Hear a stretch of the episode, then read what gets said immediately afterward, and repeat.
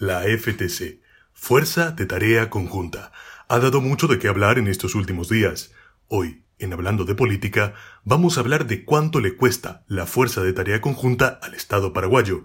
Pondremos en una balanza sus logros y sus fracasos, y a partir de ahí analizaremos si vale la pena o no que siga existiendo. Pero antes, repasemos. ¿Qué es la Fuerza de Tarea Conjunta?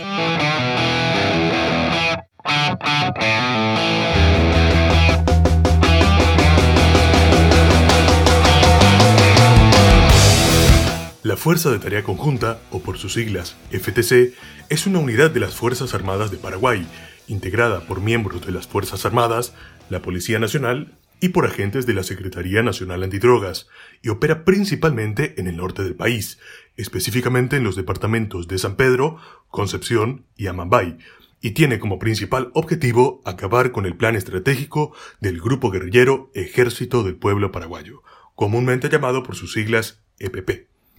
Ahora bien, ¿desde cuándo existe la Fuerza de Tarea Conjunta?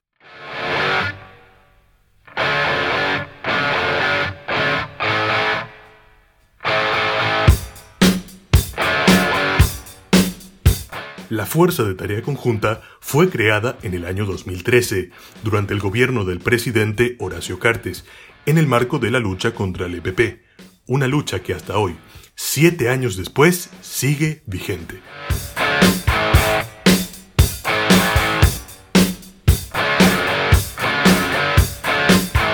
Pero vayamos al grano y hablemos de cuánto dinero cuesta la FTC. Y es que la Fuerza de Tarea Conjunta le cuesta al Estado paraguayo más de 14 millones de dólares al año. Eso es más de un millón de dólares por mes.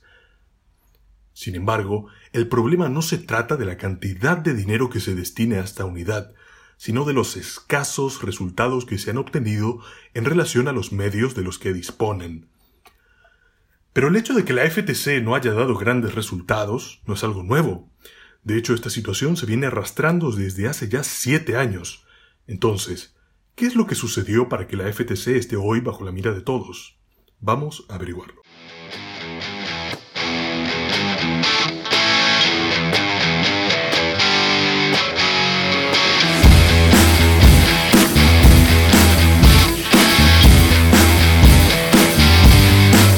Es que recientemente en la localidad de Villaú, departamento de Concepción, se produjo un enfrentamiento entre miembros de la Fuerza de Tarea Conjunta y miembros del EPP.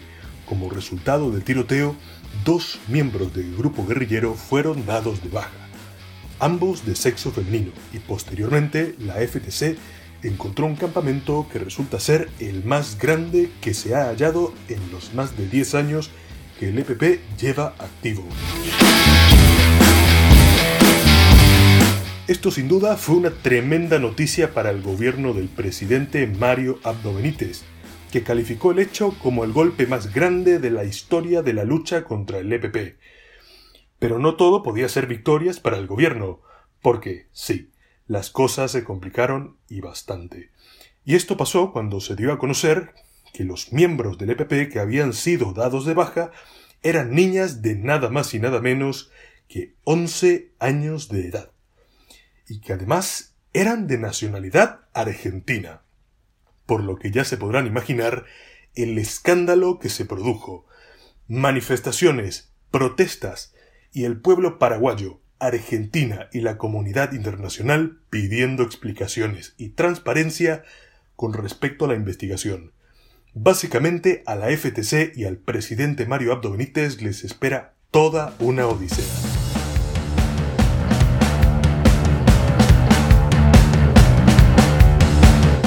Como la cereza del pastel, el ex vicepresidente de la República, Oscar Denis Sánchez y su empleado desaparecieron en la tarde de este miércoles en la ciudad de Bellavista Norte, en el departamento de Amambay.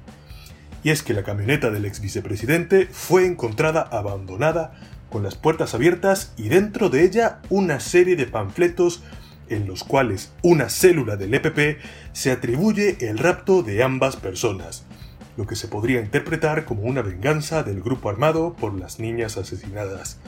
Definitivamente, la fuerza de tarea conjunta tiene mucho trabajo por hacer. Nosotros seguimos a la espera de los resultados. Ahora la gran pregunta es, ¿qué crees vos? ¿Debería la FTC seguir operando? ¿Sería mejor que el Congreso la disuelva o simplemente necesita una reestructuración y un cambio en la metodología de combate? Déjanos tus respuestas en los comentarios de nuestras redes sociales y por supuesto no te olvides de seguirnos para estar siempre al tanto de los nuevos episodios que publiquemos. Eso es todo por hoy, hasta la próxima. Esto fue Hablando de Política.